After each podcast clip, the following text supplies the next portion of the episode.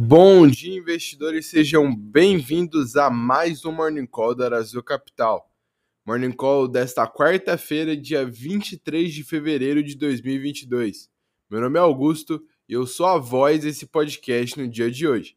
E para começarmos, a frase do dia é: Ótimos investidores precisam ter a certa combinação de intuição, senso de negócios e talento nos investimentos.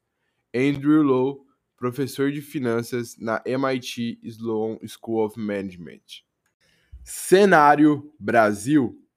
IPEA eleva a previsão de IPCA em 2022 de 4,9% para 5,6%. A variação projetada para o Índice Nacional de Preços ao Consumidor, INPC, também foi revista de 4,6% para 5,5%. A nova estimativa do grupo de conjuntura do Instituto reflete uma combinação de inflação corrente elevada, pressões persistentes de commodities, cadeias produtivas desreguladas e condições climáticas menos favoráveis para algumas culturas agrícolas neste início de ano. Governo sinaliza que poderá autorizar a utilização dos saldos do FGTS para pagamento de dívidas.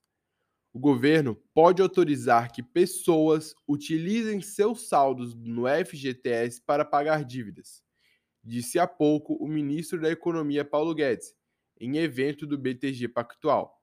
Ele comentou que o cidadão pode estar devendo no banco ao mesmo tempo em que tem dinheiro parado no fundo e questionou por que não autorizar o saque? A medida foi citada pelo ministro quando ele listou as in iniciativas ainda a serem lançadas pelo governo. Citou também um programa, um programa para a geração de 2 milhões de empregos, que é retomada de uma medida provisória lançada no ano passado, criando programas de empregos para jovens. A MP foi rejeitada no Senado depois que a Câmara incluiu uma série de novos dispositivos e transformou a, pro a proposta em uma mini reforma trabalhista. Empresas e mercados. Nubank. Lucro supera expectativa no primeiro resultado após a IPO. A Nu Holdings, controladora do Nubank, registrou um lucro líquido ajustado de 3,2 milhões de dólares no quarto trimestre do ano passado, resultado 79,2% menor do que o ganho de 15,4 milhões de dólares obtidos no mesmo período do ano anterior. O resultado positivo ficou acima das projeções de perdas de 30 milhões dos analistas ouvidos pela Bloomberg. O resultado ajustado desconsidera ganhos e perdas extraordinários no período, e era longamente esperado por ser o primeiro IPO, por ser o primeiro após o IPO em dezembro, quando a companhia chegou à bolsa valendo 41,5 bilhões de dólares. Após a divulgação dos resultados, as ações subiram 7,7% para 9,48 dólares no aftermarket de Nova York. Vale reforça interesse em vender 50% da SSP, a Vale reforçou na última terça-feira o interesse em vender sua fatia de 50% na SSP, companhia de siderúrgica do P100. Em novembro do ano passado, a mineradora já havia dito que a SSP é o foco de potencial alienação por ser um ativo non-core para a Vale. Cenário político.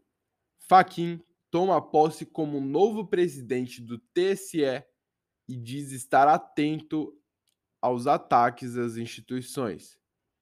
Ao discursar, ele disse estar atento aos ataques às instituições e também apontou como principal desafio da sua gestão o combate às fake news sobre o sistema eleitoral. A democracia é e sempre foi inegociável, disse o novo presidente do TSE. Presidente da Câmara diz ter possibilidade de se candidatar a um novo mandato. O presidente da Câmara, Arthur Lira, do PP de Alagoas, não descartou a possibilidade de concorrer à reeleição no comando da casa no próximo ano, ao falar para uma plateia de investidores. Lira disse que é possível tentar se manter no cargo. Questionado se apoiará a reeleição do presidente Jair Bolsonaro, Lira disse que, por uma questão de coerência, deverá fazer campanha pelo presidente em seu estado, Alagoas. Lira defendeu mudanças no sistema político brasileiro a partir de 2030 e afirmou que pretende pautar o debate da mudança do presidencialismo para o semipresidencialismo nos próximos meses. Cenário mundial. Biden anuncia sanções contra bancos e fecha acesso da Rússia aos mercados ocidentais. Biden disse que as instituições financeiras dos Estados Unidos serão agora proibidas de processar transações do VAB Bank e do Banco Militar Russo. Além disso, a Casa Branca também aplicará sanções contra a dívida soberana da Rússia. O presidente americano também afirmou que imporá sanções contra oligarcas russos e suas famílias, em um esforço para atingir pessoas próximas ao líder russo Vladimir Putin. Além das sanções, Biden anunciou hoje que autorizou o deslocamento de mais tropas americanas que já estão na Europa para os países bálticos, que, que integram a Organização do Tratado do Atlântico Norte, a OTAN. Empresas se preparam para a inflação mais longa após Covid nos Estados Unidos. À medida que as empresas e os consumidores dos Estados Unidos enfrentam a inflação mais alta em quatro décadas, algumas companhias já apostam que esses aumentos de custos durarão mais do que muitos economistas estão prevendo. Mercados internacionais.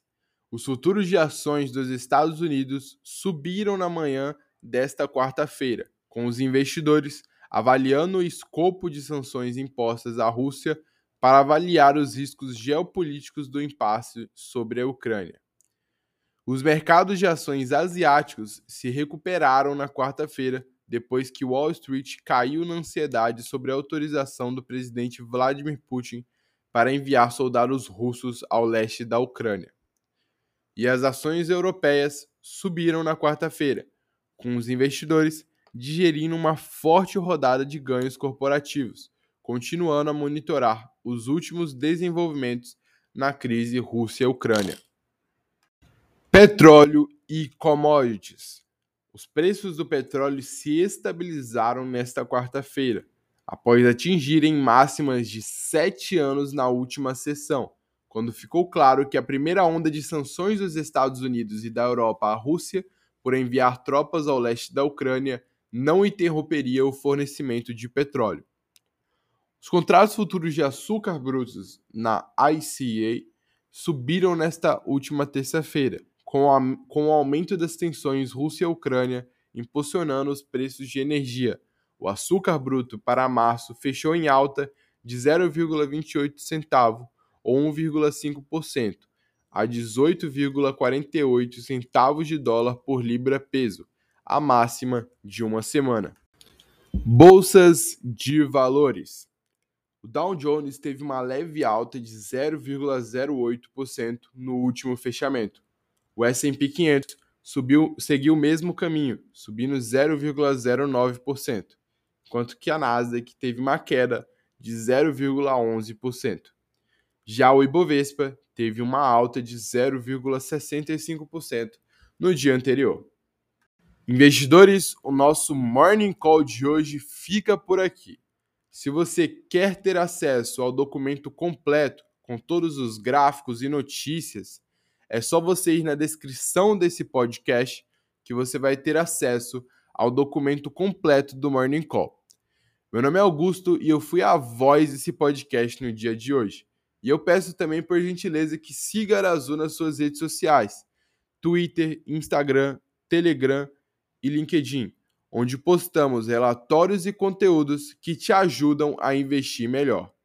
Um ótimo dia e bons negócios!